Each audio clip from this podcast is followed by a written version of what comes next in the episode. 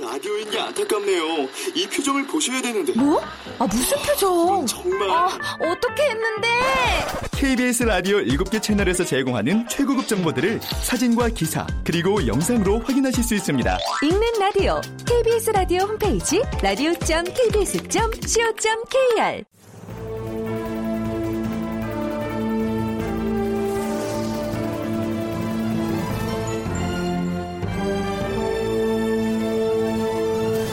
다큐멘터리 역사를 찾아서.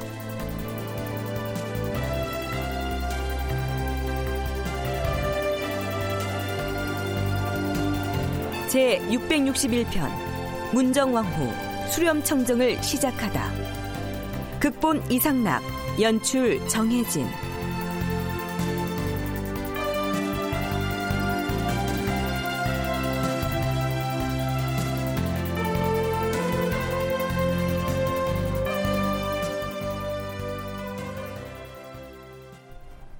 여러분 안녕하십니까? 역사를 찾아서의 김석환입니다.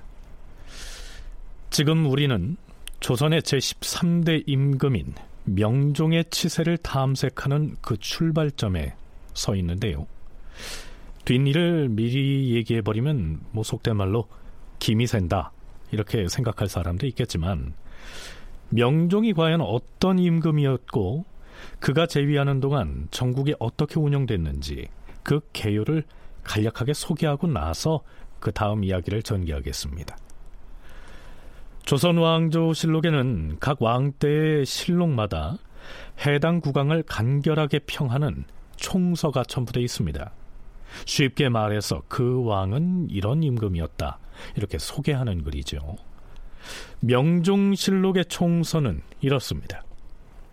왕의 휘는 환이며 자는 대양이다. 중종의 둘째 아들이고 인종의 이복 동생이며 모후는 문정왕후 곧 대비윤씨이다. 천성이 효성스럽고 공순하였으며 본디 문예를 좋아하였다. 그러나 어린 나이로 왕위에 올라 대비가 청정을 하게 되었으므로 정치가 외가에 의해 좌우되었다. 그리하여 묻 간사한 자들이 득세하는 바람에 선량한 신하들이 많이 귀양가고 또는 살해되었으므로 임금의 형세는 외롭고 위태로웠다. 나중에 친정을 한 뒤에도 오히려 외척을 믿고 환관을 가까이 하여 정치가 날로 문란해졌다. 그러나 끝내는 다행히 깨달아서 윤원영 등의 무리를 내쳤으므로 국가가 다시 안정되었다. 23년간 재위하였으며 34세까지 살았다. 총서에 나타난 명종의 일대기가 이렇습니다. 우리가 다루어 나갈 명종치세의 줄거리를 미리 알려드리는 셈인데요. 자, 그렇다면 이제부터 12살짜리 어린 임금이 왕위에 오른 뒤 조선 조정의 정치 상황은 어떻게 전개돼 나가는지 살펴보기로 하죠.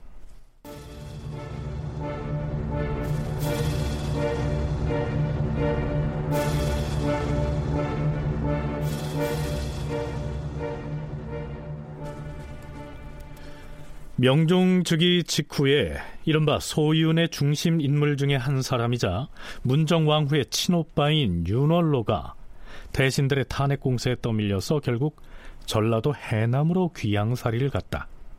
이 내용은 지난 시간에 소개를 했습니다. 물론 조정에는 그의 동생 윤원형이 버티고 있었죠. 일단 그 사실을 기억해 두기로 하고 명종 초기의 정치 상황을 살펴볼 수 있는 두 개의 키워드입니다. 수렴청정과 원상을 화두 삼아서 실록을 들여다보기로 하겠습니다. 명종 주기년 7월 9일 영의정 윤인경과 좌의정 유관이 대비인 문정왕후를 찾아갑니다. 대비 마마, 옛날 중국에서도 어린 제왕이 즉위하면 황후가 청정을 한 사례가 있사옵니다. 성종 즉위 초에 승정원 일기를 상고하여 보니 아무 날 아무 궁전에 정희 왕후가 나가서 어린 성종과 같이 앉아 청정하였다는 기록이 남아 있사옵니다.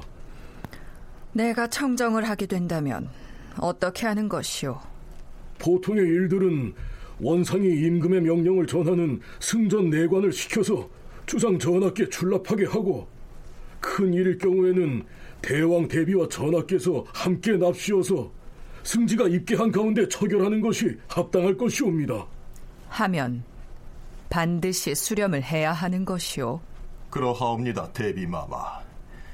승정원 일기를 보면 성종 때 정희왕후가 청정을 하실 때에는 수렴을 했다는 사실이 기록에 나타나 있진 않사옵니다. 그러나 수렴을 하는 것은 예로부터 있어온 일이니 지금도 설치하지 않을 수 없사옵니다. 승정원에 명하여 그에 대한 의조를 갖추게 하는 것이 어떻겠사옵니까? 음, 나라의 큰일을 내가 나가서 결단을 하려고 해도 요즘 몸이 불편하여 그리할 수 없소. 일단 큰일이든 작은 일이든 모두 원상들이 힘을 다해서 조처하도록 하시오. 예, 마마. 그리하겠사옵니다. 수렴 청정에서 수렴은 발을 들이온다 하는 뜻이고요. 청정은 신하가 아래는 정사에 관한 내용을 자세하게 듣고 처결한다. 아, 이런 뜻인데요. 본래는 수렴과 청정 사이에 같을 동자를 넣어서 수렴 동청정이었습니다. 정사를 듣되 대비와 임금이 함께 듣는다 하는 의미죠. 민족문화 대백과 사전에는 이렇게 풀이하고 있습니다. 수렴청정은 발을 치고 함께 정치를 듣는다는 의미이다. 조선시대에 미성년의 어린 왕이 즉위하였을 때 왕실의 가장 어른인 대왕대비 혹은 왕대비가 발을 치고서 왕과 함께 정치에 참여하는 제도이자 운영 방식이다. 고려시대 이전에는 왕의 어머니가 국왕을 대신하여 정치를 하는 섭정의 형태였는데 조선시대에 이르러 변화한 것이다. 정의왕후의 수렴청정을 시작으로 조선시대에는 모두 7차례의 수렴청정이 시행되었다. 그러니까 문정왕후는 세조의 비인 정희왕후가 예종과 성종 시기에 수렴청정을 한 데 이어서 조선 건국 이후 두 번째 수렴청정인 셈이죠. 따라서 조정 신료들에게는 어린 임금 뒤에 발을 들이우고 대비가 떡 버티고 앉아 있는 이 상황이 익숙하지도 않을 뿐더러 지켜보기에도 많이 불편했을 것으로 짐작됩니다.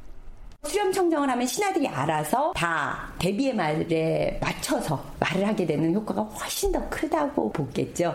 그러니까 신하들이 대비가 있는 상황에서 어리다고 속이거나 혹은 좋다고 보도하는 거지만 어쨌든 왕실 입장에서 보면 어 이거 왕권을 대단히 제약하는 건데 이런 얘기를 하기가 대단히 어려운 측면이 있는 거죠. 그러니까 특히 문정왕후의 수렴 청정과 관련해서는 수렴을 내리고 뭘 했다는 기사들이 굉장히 많더라고요. 그거는 문정왕후가 지나치게 정권을 많이 했다. 그러니까 없는 기사를 넣었다고 생각하진 않지만 이 밀도나 이렇게 편찬할 때 어, 문정왕후에 대한 비판적인 인식 그리고 문정왕후가 명종 8년까지인가요? 굉장히 오랜 기간 정상적이지 않게까지 수렴 청정을 길게 하니까 이런 내용을 많이 넣으면서 상당히 비판적인 인론을 내세우지 않나. 굳이 대비가 나서서 국왕과 함께 청정을 하지 않아도 원상들이 알아서 임금을 보필할 텐데 이 대비가 지나치게 자주 수렴 청정을 한 것으로 실록에 나타난 것은 문정 왕후에 대한 후대의 부정적인 인식이 작용한 측면도 있을 것이다. 진주교대 윤정 교수의 견해가 그렇습니다. 그런데요. 대비가 편전에 나와서 수렴을 하고서 어린 명종과 함께 청정을 했다 하는 표현이 들어있지 않은 실록 기사의 경우에는 명종이 홀로 앉아서 정사를 들었는지 대비와 함께였는지를 알기가 어렵습니다. 명종 즉위년 7월 14일의 기사를 살펴보시죠. 주상 전환합시오!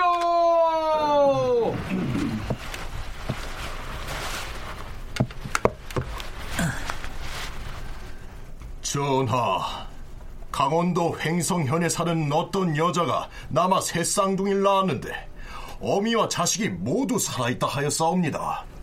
또한 충청도 은진현에서는 암소가 암송아지를 낳았는데 몸뚱어리는 하나인데 머리가 두 개가 달렸다 하옵니다. 더구나 양쪽 머리에 이목구비가 모두 분명한데 역시 살아있다 하옵니다. 허, 이는 모두 흔치 않은 일이니 원상들이 함께 상의하여 조처하도록 하시오.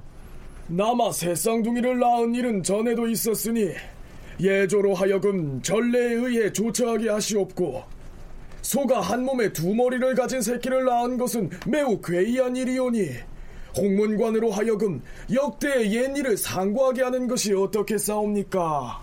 음, 그리하시오. 한 가지 더 아려울 것이 있사옵니다.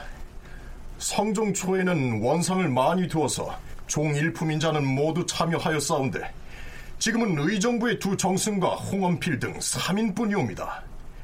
예종 초년에는 찬성 김국광도 원상에 참여한 기록이 있으니 좌찬성, 우찬성을 아울러 원상으로 삼으시옵소서. 아랜대로 하시오. 또한 찬성 이외에도 마땅한 사람이 있거든 전례를 상고하여 원상으로 삼도록 하시오. 아니옵니다, 전하. 전례에 의하면 반드시 그 직위가 찬성에 있는 자라야 원상이 되었사옵니다. 비록 정일품인 사람이더라도 아무나 원상이 될 수는 없사옵니다. 하... 알겠소. 그러면 일단 좌우 찬성을 원상으로 삼도록 하겠소. 주상 전하, 내일 인종대왕 빈전에 망제를 지내야 하옵니다. 모든 제사를 전하께서 일일이 진행하신다는 것은 실로 어려운 일이오나 내일은 처음 행하는 제사이니 진행하시는 것이 합당할 것 같사옵니다. 내일 제사에 진행해야 한다는 말은 진실로 당연하오. 다만 근래 기후가 순조롭지 못하여 행례하기가 어려울 것 같은데 뒷날로 물려서 행하고자 하니 그리 처결하시오. 신이를 모시는 혼전을 예조에서는 사정전에 그대로 설치하려고 하는데 명나라 사신이 오면 반드시 여기서 행례를 하게 되니 창덕궁의 서현청은 혹 쓸 수 없겠는지 대신들은 빨리 의논하여 조처하도록 하시오. 자, 국왕과 대신들이 이러한 의논을 한 것으로 실록에 기록되어 있는데요. 앞서 소개한 명종의 발언을 살펴보면 매우 노회한 임금이 정사를 아주 능숙하게 처리하는 것처럼 보이지 않습니까? 실제로는 원상들이 의논해서 편전회의를 이끌어가고 이 어린 임금은 아, 그리 하시오. 혹은 원상들께서 의논하여 처리하시오. 자, 이 정도의 대꾸를 하지 않았을까요? 아니면 어린 임금 뒤편으로 들여온 발 너머에 문정 왕후가 꼬박꼬박 참석해서 앉아 있든지.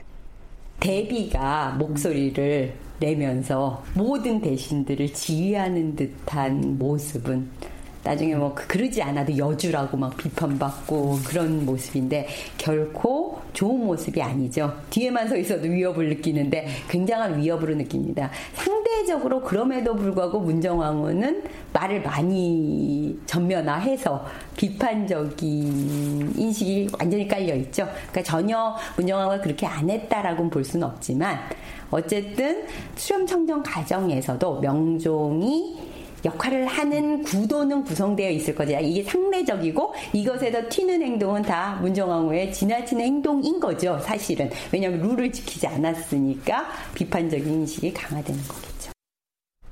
당대 사람들은 문정왕후를 단순히 어린 임금을 보필해서 수렴 청정을 하는 대비로 여긴 게 아니고 여자 군주, 즉 여주라고 봤던 것이죠.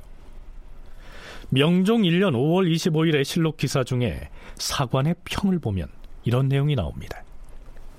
여주가 조정에 있고 주상이 유충하니 권간이 국사를 제 마음대로 주무름으로써 마침내 천만세의 기롱이 유충한 임금에게 돌아가게 하였으니 어찌 마음이 아프지 않겠는가.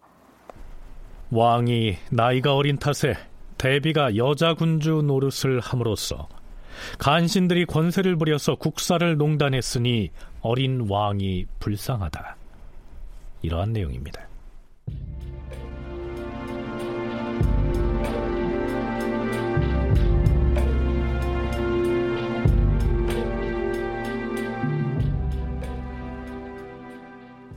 그런데 인종이 사망하고 명종이 막 즉위했을 때 대비의 수렴 청정을 두고 이런 논의가 있었던 것으로 나타납니다. 어린 임금이 즉위한 직후에 수렴 청정안의 문제를 의논하기 위해서 여러 재상들이 빈청에 모였다.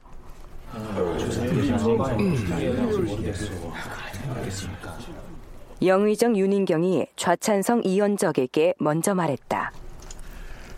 임금이 어려서 혼자 사는 정서를 살필 수가 없으니 대비로 하여금 청정을 하게 해야 합니다. 당연히 그리해야지요. 그런데 어느 대비께서 청정을 해야 하지요? 무슨 말씀을 하시는 것이오, 영상? 지금 대비가 두 분이지 않습니까? 대왕 대비가 계시고 또한 왕 대비가 계시는데 어느 분이 청정을 하시게 해야 되느냐 이 말씀이요. 윤인경이 그렇게 묻자 아무도 대답하지 아니하고 침묵이 흘렀다. 이연적이 말했다. 옛날 송나라 철종 때에 어린 철종 황제가 태왕 태후와 같이 청정한 사례가 있으니 그리하면 될 것이지 의문될 것이 어디 있겠어요.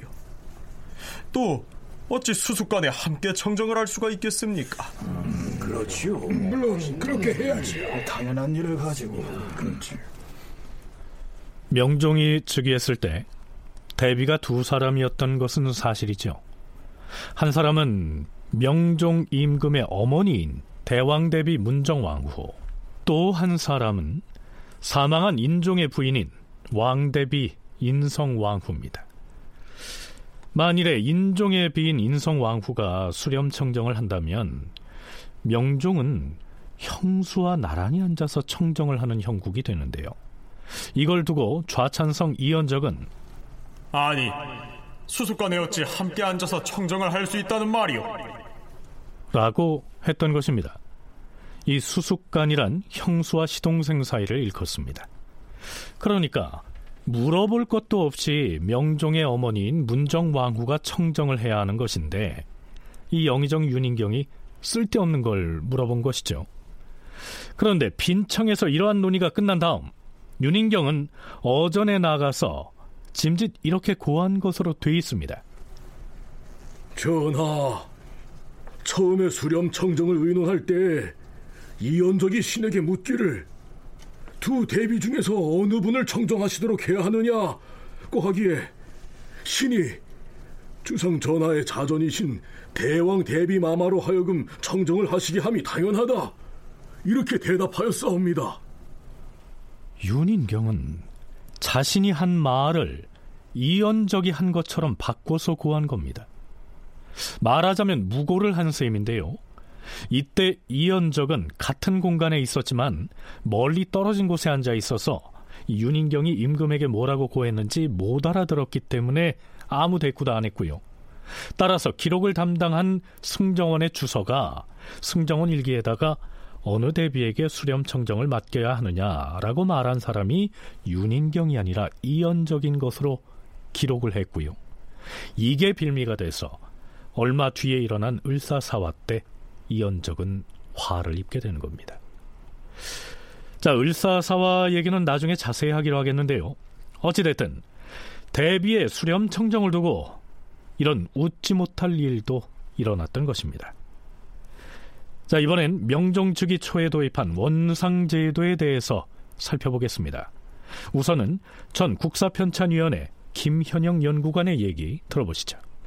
왕이 죽고 새 왕이 즉위를 하게 되면은 과도기가 되게 되면은 먼저 재임했던 경험이 많은 뭐 영의정, 좌의정, 우의정을 했던 분들 또 그쪽에서 은퇴했던 분들 그러니까 삼의정을 역임했던 분들이나 현재 영의정, 좌의정, 우의정, 좌찬성, 우찬성 뭐 이런 원로들이 그 과도기를 잘 이끌어갈 수 있도록 어, 승정원의 그러니까 왕의 비서기구인 승정원의 원상들이 매일 가서 회의를 한다는 거잖아요. 그러니까 말하자면 비상대책위원회, 비상기구라고 할 수가 있겠죠. 원상 체제는 새로운 왕이 즉위했을 때 구성하는 비상대책 기구라고 할 수 있습니다. 명종처럼 어린 왕의 경우에는 원상에 대한 의존도가 크겠지요. 명종은 즉위하자마자 사헌부와 사간원의 간언을 듣고는 매우 당황하는 모습을 보입니다. 주상 전하, 인종 대왕의 질환이 매우 위독할 때 의원들은 응당 근처를 떠나지 않아야 하고 약을 쓰는 데 있어서도 마땅히 온 힘을 다해야 하는 것인데 박세거, 홍침, 유지원 등은 멋대로 바깥으로 나왔고 대전의 소명이 심히 급한데도 즉시 들어가지 않았사옵니다. 심지어 약물까지도 제대로 갖추지 못하여 승하 시기에 이르렀으니 이는 매우 놀라운 일이옵니다. 이들을 당장 의금부에 내려서 통렬히 다스리게 하시옵소서. 지금 바깥 정원에서 양사의 대관들이 과인에게 간언을 하고 있지 않은가? 의원들을 벌주라고 하는데 어찌 해야 되는지 승지들은 말해보라. 과인이 대관에게 가타부터 대답을 해야 하는 것 아닌가? 전하, 대관이 아랜 것에 대하여서는 전하께서 헤아려 답을 하심이 매우 지당한 일이옵니다. 다만 옛날에 성종대왕께서 장성하지 않아서 정의왕후께서 청정을 하실 때에는 원상들과 상의를 한 다음에 결정을 한 사례가 있었사옵니다. 아, 그런가? 그럼 원상을 만나야겠다. 네. 조선의 역사에서 원상 하면 가장 먼저 떠오르는 인물은 성종이 11살에 즉위했을 때 그를 보필했던 한명회와 구치관을 꼽을 수 있겠죠. 그렇다면 대비가 이렇게 수렴청정을 하고 있는데도 원상이 필요한 까닭은 무엇일까요? 윤정 교수의 설명은 이러합니다. 원래 대비였기 때문에 조정의 모든 일을 알고 있는 상황이 왕처럼 알고 있는 상황이 아니니까 이렇게 자문도 듣고 이렇게 운영하는 부분이 되게 필요해서 실질적으로 어, 원상제가 활발하게 운영된 것 같습니다. 그런데 이렇게 명종 때 보면 그런 상황에 약간의 재현일 수 있죠. 상대적으로 어, 수렴 청정을 하고 있으니까. 그런데 확인해 보니까요. 연산군 때나 중종 때도 원상제가 활용이 돼요. 그래서 원상 누구누구 이런 기사들이 뜨게 됩니다. 그러니까 많은 선물을 총괄하는데 자문 역할을 한다. 이 정도 보면 되겠습니다. 그럼 왜 이런 자문이 당시에는 필요했느냐? 굳이 추정을 해 본다면 어, 신앙은 어쨌든 왕이 즉위하고 나서 제일 해야 될 큰 일이 인종 때도 보이지만 상례를 해야 되거든요. 자식으로서의 상례를 하는 건데 굉장히 큰 상례 일을 하는데 그럼 국가는 누가 운영하고 있느냐? 누가 운영을 해야 됩니다. 네, 비단 성종이나 명종처럼 나열인 임금의 경우가 아니어도 새로 등극한 왕은 즉위 초 일정 기간 원상의 뒷받침이 필요합니다. 왜냐하면 선왕의 상을 치르는 동안 임금이 상례를 주관해야 하기 때문에 정사를 살필 시간을 내기 힘들기 때문입니다. 자, 아닌 게 아니라 어린 명종은 즉위 초 거의 모든 정사에 대해서 원상에게 물어보라 혹은 원상이 의논해서 정하라 이런 식으로 원상들에게 미루고 있습니다. 전하, 예부터 상을 치르는 일은 오로지 예에 따라 하도록 되어 있사옵니다. 하온데 급박한 사세가 있는 것도 아닌데 인주대왕의 장례를 넉 달 안으로 앞당긴 것은 예에 어긋날 뿐만이 아니라 유교를 봉행하는 뜻에도 부합하지 않은 처사이옵니다. 예에 따라서 다시 장례일자를 택하게 하시옵소서. 아, 대왕의 장례일자는 마땅히 원상과 의논해서 결정할 것이다. 사관원 사관 박광우가 아래옵니다. 소신은 전에 사헌부 지비로 있을 때 이를 안일하게 처리하여 직책을 수행하지 못한다는 논박을 받고 채직되었사온데 지금 다시 언관이 되었사옵니다. 지금과 같이 정사를 새롭게 하고 조정의 기강을 바로잡는 시기에 결코 중한 자리를 다시 욕되게 할 수 없사옵니다. 더구나 신이 홍문관 교리로 있을 때 동료들과 대행 대형의 장례 기일을 앞당기려는 일을 의논하여 아뢰었으니 언관의 자리를 지킬 수 없사옵니다. 신의 채직을 명하시옵소서. 어찌 일시적인 논박으로 채직되었다고 다시 언관이 될 수 없겠는가? 장례일을 앞당기는 것은 다만 의견이 같지 않아서인데 과연 무슨 용납되지 못할 일이 있겠는가? 허나 이 문제는 원상의 의논에 따를 것이다.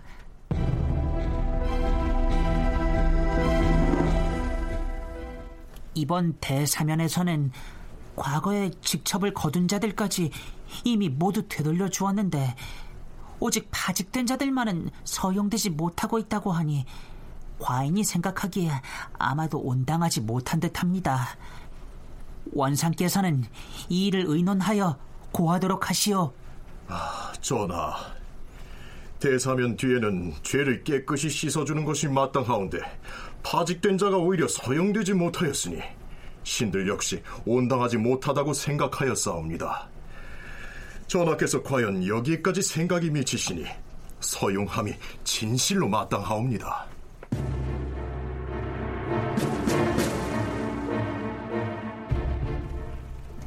호주에서 아래옵니다.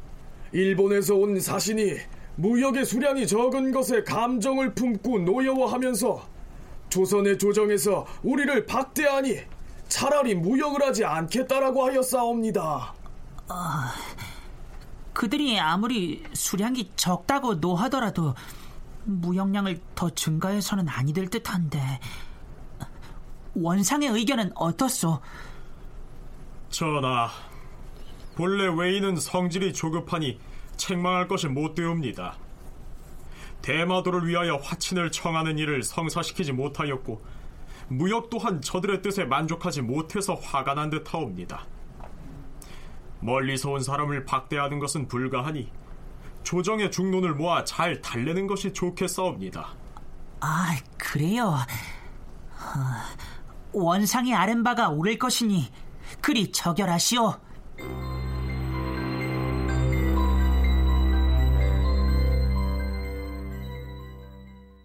이런 식입니다.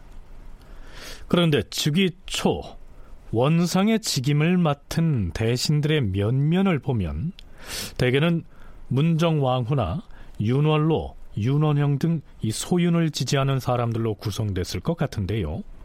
전혀 그렇지 않았습니다. 오히려 대윤에 가까운 인물들이 더 많았는데요. 김현영 연구관의 얘기입니다. 그 왕이 죽게 되면은 그 조선 왕조에서는 그러한 원상제를 운영을 하는데 더군다나 이 명종 같은 경우에는 아주 어린 나이에 재했기 때문에 이런 원상제도가 굉장히 오랫동안 더 필요했다고 생각이 됩니다. 그래서 이제 그 이때 윤인경, 유관, 이연적, 권벌 이런 사람들이 다 살인들의 중심적인 인물이고 살인들로부터 존경을 받는 사람들이거든요. 뭐 굳이 대윤 소윤을 얘기한다면 대윤에 가까웠던 그런 사람들이라고 할 수가 있겠는데 이분들이 원상을 운영을 하고 그래서 수렴 첨정을 한다고 하더라도 바로 어 문정왕후가 자기 마음대로 자기 이 가까운 소윤 세력들을 부식시키고 키워 나갈 수는 없었으리라고 생각이 됩니다. 그런데요. 명종 2년 2월 9일 영의정 윤인경을 비롯한 대신들이 명종에게 이렇게 고합니다. 전하, 이제 중종대왕의 상제는 이미 끝났으며 전하께서도 정사를 살피는데 흠이 없사오니 원상을 파함이 어떻게 싸웁니까? 원상에 관한 일은 과인이 아직 나이가 어리니 의지할 때가 있는 것이 좋겠으나 나라에 큰일이 있을 적엔 조정 대신들이 모여서 의논을 할 수가 있으니 그럼 일단 파하도록 하시오.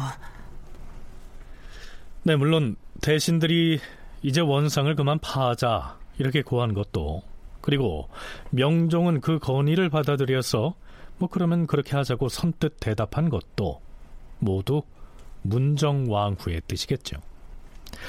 참고로 성종은 명종보다 한 살 어린 11살에 즉위했는데요.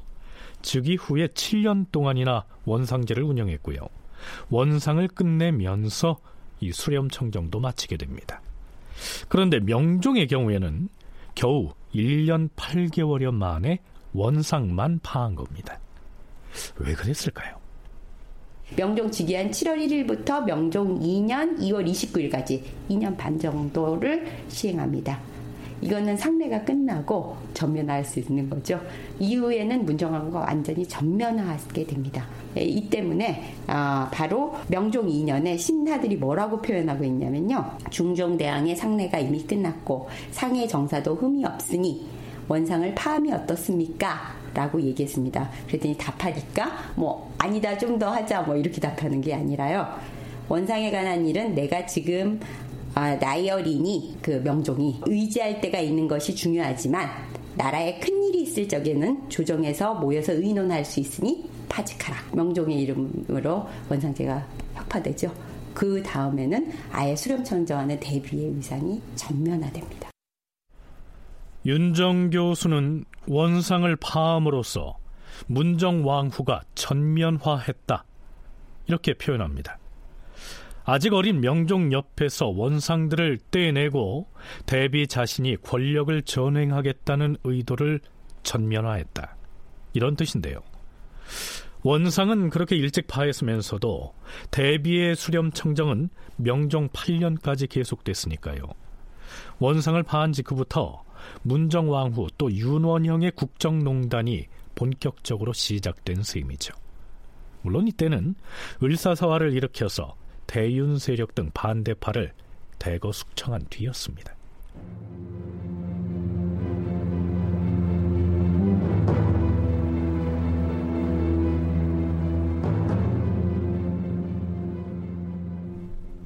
자, 그럼 다시 즉위 초반의 시점으로 돌아가겠습니다.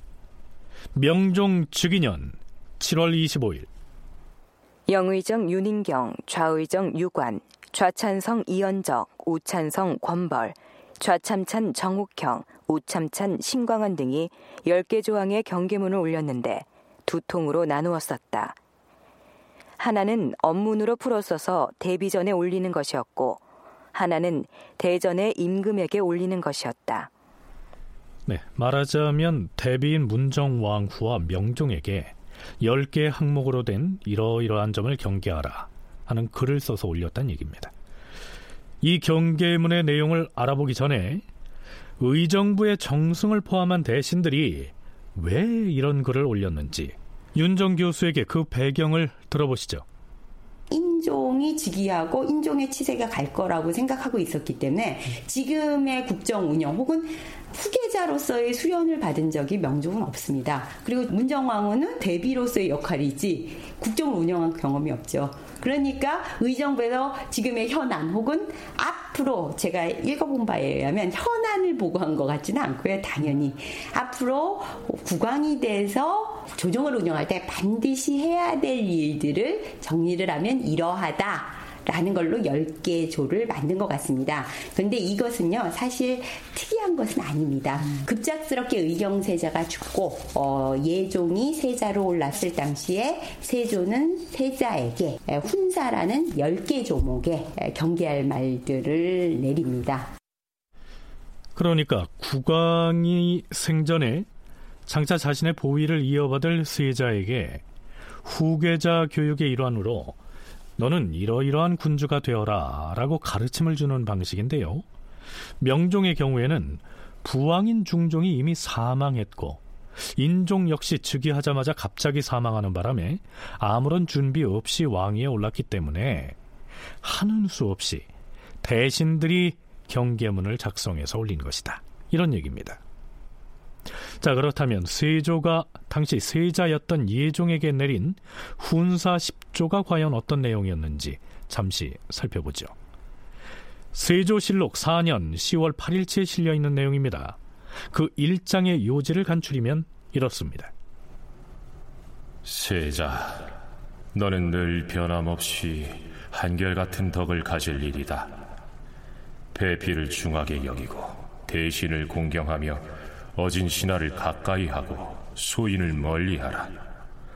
군주가 놀기를 좋아하면 사람에 대한 너그러움이 많게 되고 너그러움이 많으면 업신 여김을 받게 되어서 기강이 무너지게 된다. 그러므로 때때로 왕실 종친들과 모이게 되면 아랫사람도 예로서 접대하고 조금이라도 선행이 있거든 반드시 상을 주고 조금이라도 허물이 있으면 벌을 주어야 할 것이다. 그 덕을 변함없이 지녀야 할 것이다. 제2장은 신령을 공경해서 섬겨야 한다는 것. 그리고 제3장은 신하들의 간언을 기꺼이 받아들이라는 것. 제4장은 남을 해치려고 거짓으로 고하는 참소를 가려서 막아낼 줄 알아야 한다는 것. 제5장은 이러이러한 사람을 등용하라 하는 용인술 등입니다. 세조가 어린 세자에게 내렸던 훈사 10조의 맨 마지막 항목인데요. 제10장은 이러한 내용입니다. 부모의 뜻을 어기지 않고 쫓아야 할 것이다. 예전에 나는 오로지 부모의 마음으로 거울을 삼고 부모의 명령에 어긋남이 없이 행실을 바로 하여서 그 가르치는 바와 경계하는 바를 취하지 않은 것이 없었도다. 세종 말년에 이르러서는 문종과 함께 친히 세종의 유교를 받았는데 오늘날에 이르도록 내가 행하는 바는 부왕인 세종의 유교를 따르지 않은 것이 없었느니라. 참, 글쎄요. 마지막 항목은 좀 그렇지요. 세조가 아버지인 세종의 유훈을 받들어서 실천하지 않은 것이 없다. 라고 했습니다. 수양대군 시절에 어린 조카인 단종도 죽였고요. 계유정난을 일으켜서 김종서 등 숱한 사람을 희생시킨 일들이 과연 세종의 유교였을까요? 뭐 어찌됐든 그건 세조가 예종에게 내렸던 가르침의 말이었고요. 그렇다면 갓 즉위한 명종과 수렴청정을 하게 될 문정왕후에게 대신들이 전한 경계문은 어떤 내용이었을까요? 지금 주상께서 어린 나이로 부위를 계승하셨으니 그 부양이 가장 급한데 부양의 근본은 바로 대비께 달려 있사옵니다. 옛날 중국에서 문왕의 어머니의 태교와 맹자 어머니의 가르침에 그릇됨이 없었던 행적이 교훈에 나타나 있으니 자기 아들을 현명하고 성스럽게 하려는 마음을 누군들 가지고 있지 않겠사옵니까? 더구나 지금 주상께선 타고난 자질이 고명하시고 기상이 숙성하심은 나라 사람이 모두 아는 바이옵니다. 이런 고명하고 숙성한 자질에 올바른 가르침까지 더하게 된다면 성현으로 만드는 일에 무슨 어려움이 있겠사옵니까? 삼가 바라옵건대 대비께서는 문왕의 어머니와 맹자 어머니의 자애를 본받으시어서 미리 가르치고 솔선해 보이되 일들이 반드시 정도를 걷도록 하실 것은 물론 얘가 아니면 보지 말고 얘가 아니면 듣지 말고 얘가 아니면 말하지 말고 얘가 아니면 움직이지 않음으로써 의리를 지키고 공사의 분별을 명백하게 하는 것으로서 근본을 확립시키면 정사를 그르치게 되는 일이 없을 것이옵니다. 지금 전하께서 어리시긴 하지만 바로 이 시기가 바른 도를 함양하고 습관을 단정하게 할 때이오니 학문의 공력을 조금이라도 게을리해서는 아니 되옵니다. 조정에 있는 사람으로서 어질고 덕이 있는 선비를 선택하여 경연이 있은 뒤에도 상례의 구애됨이 없이 편전에서 수시로 소대를 하고 담화도 나누고 경전을 강론하기도 하고 혹은 민간의 고통이 무엇인지 묻기도 함으로써 정의가 서로 믿어지게 하셔야 하옵니다. 또한 경연관으로 하여금 널리 옛 사례 및 선비들이 남긴 격언을 임금에게 계달하게 하고 이를 좌우에 진열하여 두고 반성하는 자료로 갖추게 하시옵소서. 임금의 덕은 부모를 정성으로 섬기는 일이 제일 큰 것이옵니다. 상을 당하여 슬픔을 다하는 것이 생시의 봉양보다도 중한 것이옵니다. 전하께서는 비록 어리신 탓으로 모든 예법을 다 준행하실 수는 없겠사오나 상주로서 예를 갖춰야 할 자리를 오랫동안 비워서는 아니 될 것이며 제사에 오랫동안 참여하지 않으셔도 아니 되옵니다. 하오나 마땅히 기력을 잘 헤아려 가면서 상내에 어긋남이 없게 함으로써 효성을 다하시옵소서. 근데 여기서 특이한 거는 뭐냐면 후계자 교육을 신화화시키게 된 상황이고요. 또 하나는 실질적인 권력의 주체가 문정왕후이기 때문에 문정왕후에게도 주는 구도가 됐다는 거지요. 아, 실제 명종이 전국의 후계자로서의 수련도 전혀 되지 않고 나이도 어리기 때문에. 그래서 그 얘기의 10개를 보면 일단 어, 자전도 어, 문왕의 어머니나 맹자의 어머니를 본받아서 일단 솔선수범을 해라. 그리고 의리와 공사를 명백히 해라. 두 번째는 나이 가 어리니까 당연히 의리에 있는 명종을 공부를 열심히 시켜라. 성학을 고치시켜라. 그러려면 중종 때도 그랬지만 소대 같은 걸 지속적으로 해라. 그 다음에 세 번째는 이게 인종의 죽음과도 관련이 돼 있는데 인종의 후계자로 어쨌든 들어오고 있지 않습니까? 그러니까 인종의 상례를 해야 되니까 어, 후계자니까 당연히 신하들이 보기에 상례를 지극히 치러야 되죠. 자, 이어지는 네 번째 항목은 그 의미가 좀 심장한데요. 요지가 이렇습니다.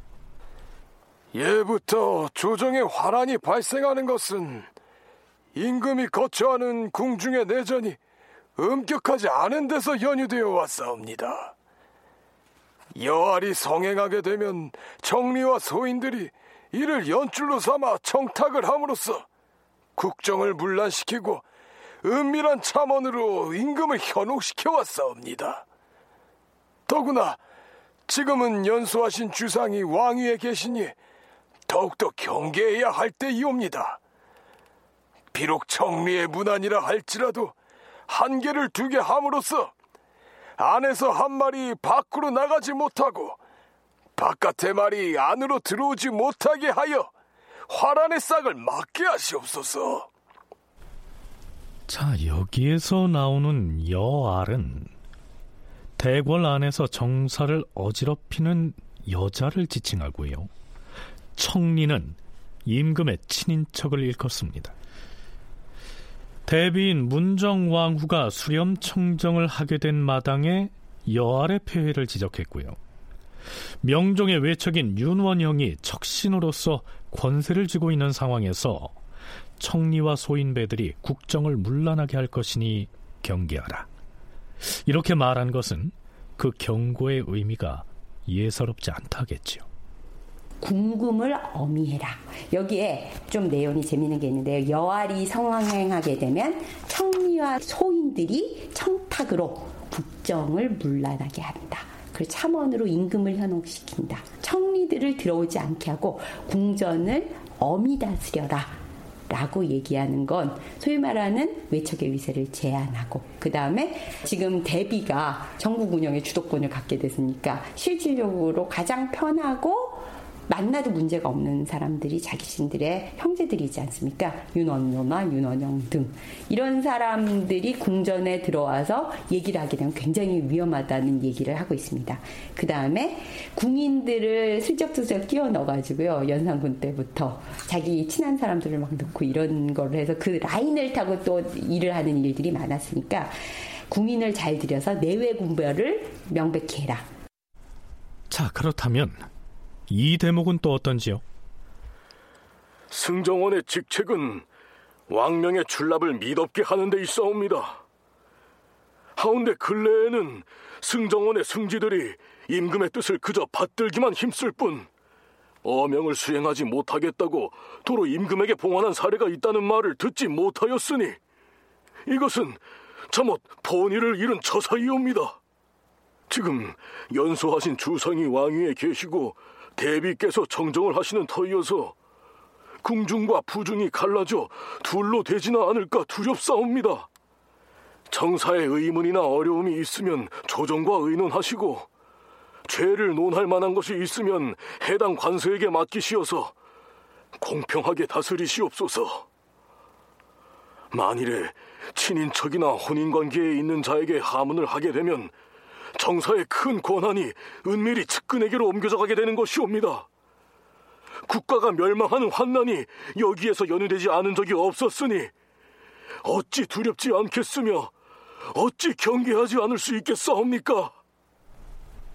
대비가 수렴 청정을 하고 있어서 자칫 궁중과 부중이 둘로 갈릴까봐 두렵다라고 했습니다.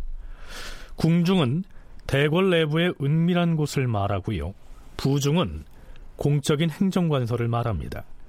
이 역시 대비가 공적인 행정 체계를 거치지 않고 사적인 인연을 통해서 은밀히 처리하는 것을 경계하라. 이런 말로 읽힙니다. 10개 조항 가운데 궁중에 관련된 것이 3개인가 4개 정도 되죠. 그것은 이 궁중과 부중이 너무나 불일치하게 해가지고 어, 궁중에 사는 일과 부중에서 예를 들면 의정부나 이 각 그 육조에서 하는 일과 궁중에서 하는 일이 트러블이 생기지 않도록 일체가 되도록 좀 노력을 해달라고 하는 그런 얘기를 하고 있는데 그리고 또 궁중에 그 궁인들을 선택했을 때도 어 제대로 된 사람을 골라 쓰도록 하는 말까지 하거든요. 그런 거니까 그 중종 때 인종 때 궁중의 내인들이 일으킨 여러 가지 사건들 또 유언비어 이런 것들이 많기 때문에 그런 거를 조심하도록 하는 의미에서 그런 건의 조항 속에 궁중에 관련된 것이 4개 이상 들어가 있었다고 보여집니다. 자, 그러면 어린 나이에 왕에 오른 명종과 수렴청정을 담당하게 될 대비 문정왕후는 대신들이 올린 그 경계문을 정사에 반영해서 실천하게 될까요?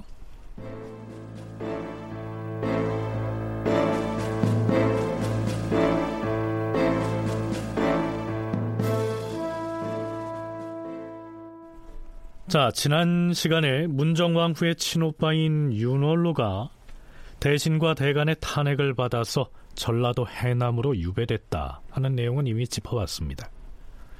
문정왕으로서는 명종이 즉위하자마자 살림 세력으로부터 일격을 당한 셈인데요. 그대로 당하고 있을까요?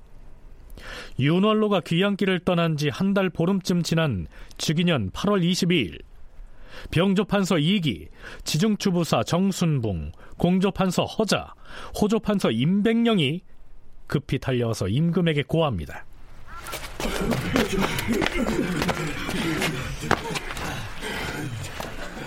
주상전하, 지금 국가에 큰일이 있사오니 영의정 윤인경 및 대사원 민재인 그리고 대사관 김광준 등을 속히 불러 면대하시옵소서.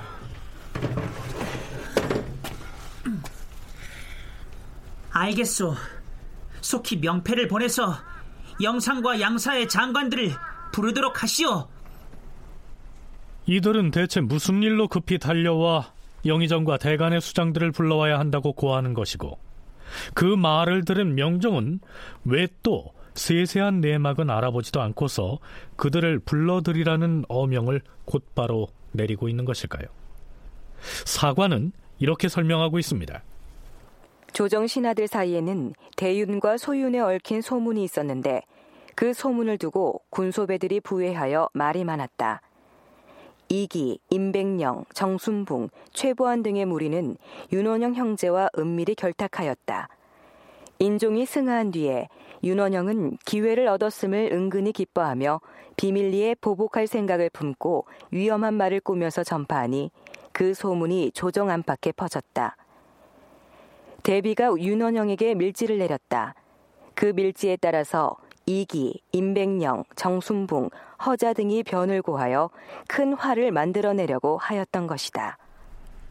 쉽게 얘기하자면 대비인 문정왕후가 자신의 동생인 윤원영에게 은밀히 밀지를 전해서 모종의 지침을 내렸다는 겁니다. 자, 이 일이 어떻게 전개되는지 살펴보지요.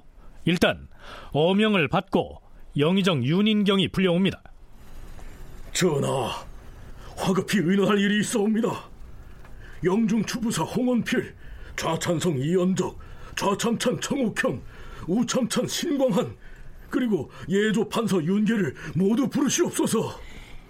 명패를 가지고 가서 그들도 불러오라.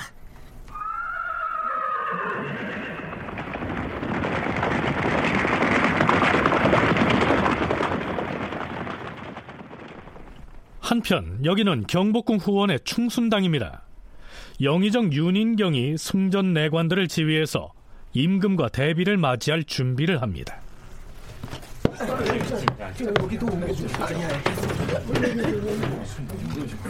내관은 이리 오라. 예, 영상 대감. 여기 충순당으로 주상 전하와 대비 마마가 납실 것이라는데 전하가 앉으실 어자는 어디에 설치하며 대비 마마는 어디에 자리하느냐? 대왕 대비께서는 밖으로 나오지 아니하시고 침방의 창 안쪽에서 남양을 하고 앉은 다음 창문을 열고 발을 내리시게 됩니다. 음, 하면 전하께서는 주상 전하께서는 창밖 약간 서쪽 편에서 동쪽을 향하여 임하하십니다. 뭐라? 임금이 신하들 앞에 임하실 때에는 항상 남향을 하지 않으면 아니되는 것이다. 어조의 방향을 바로 하여 설치하라. 예, 영상대감. 자, 어찌해서 멀쩡한 편전을 놔두고 경복궁 후원에 있는 비좁은 충순당 안에다 자리 배치를 하고 있는 것일까요? 주상 전환합시오!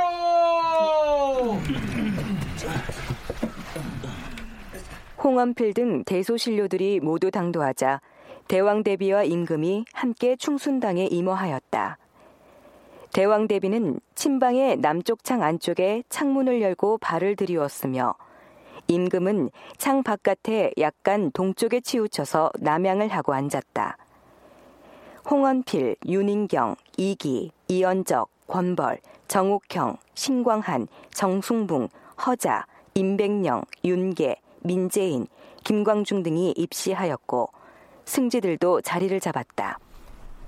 드디어 이기가 입을 엽니다.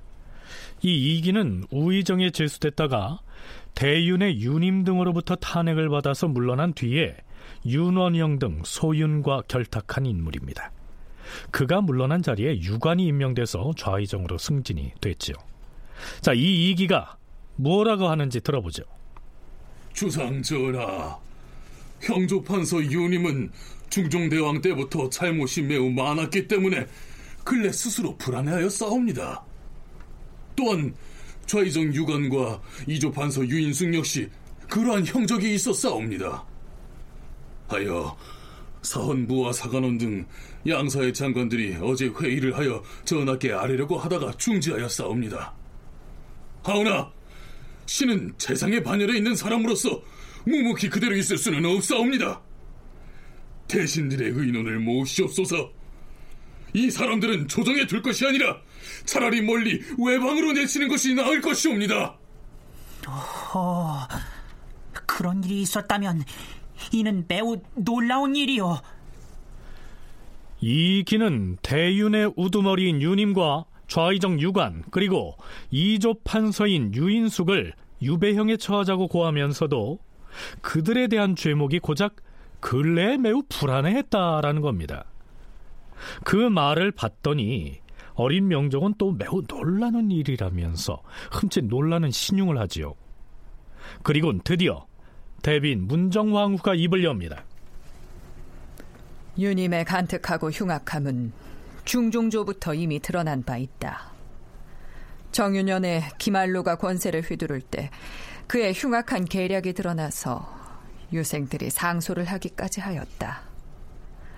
중종께서 기말로, 허항, 채무택 등 정유 삼흉을 다스릴 적에 유님도 아울러 다스리려고 하였으나 당시 세자를 위하여 그렇게 하지 않았던 것이다.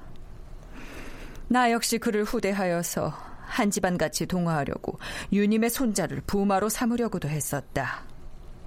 그러나 유님은 나를 없인 여기고 허락을 하지 않았으니 그 간사함이 더욱 참혹함을 알 수가 있도다.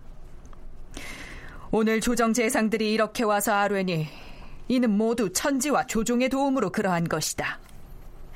이 일은 종묘사직에 관계되는 일이니 조정 대신들은 종사를 위하여 그를 크게 다스려야 할 것이다. 대비마마, 좌우의 재상들을 가까이 오라 명하시어서 이 내용을 하교하시고 그 죄상을 엄히 하문하시는 것이 어떻게 싸웁니까? 드디어 문정왕후가 대윤과 살림 세력을 향해 칼을 빼든 겁니다. 을사사화가 이렇게 시작되는 것이죠. 다큐멘터리 역사를 찾아서 다음 주 이 시간에 계속하겠습니다.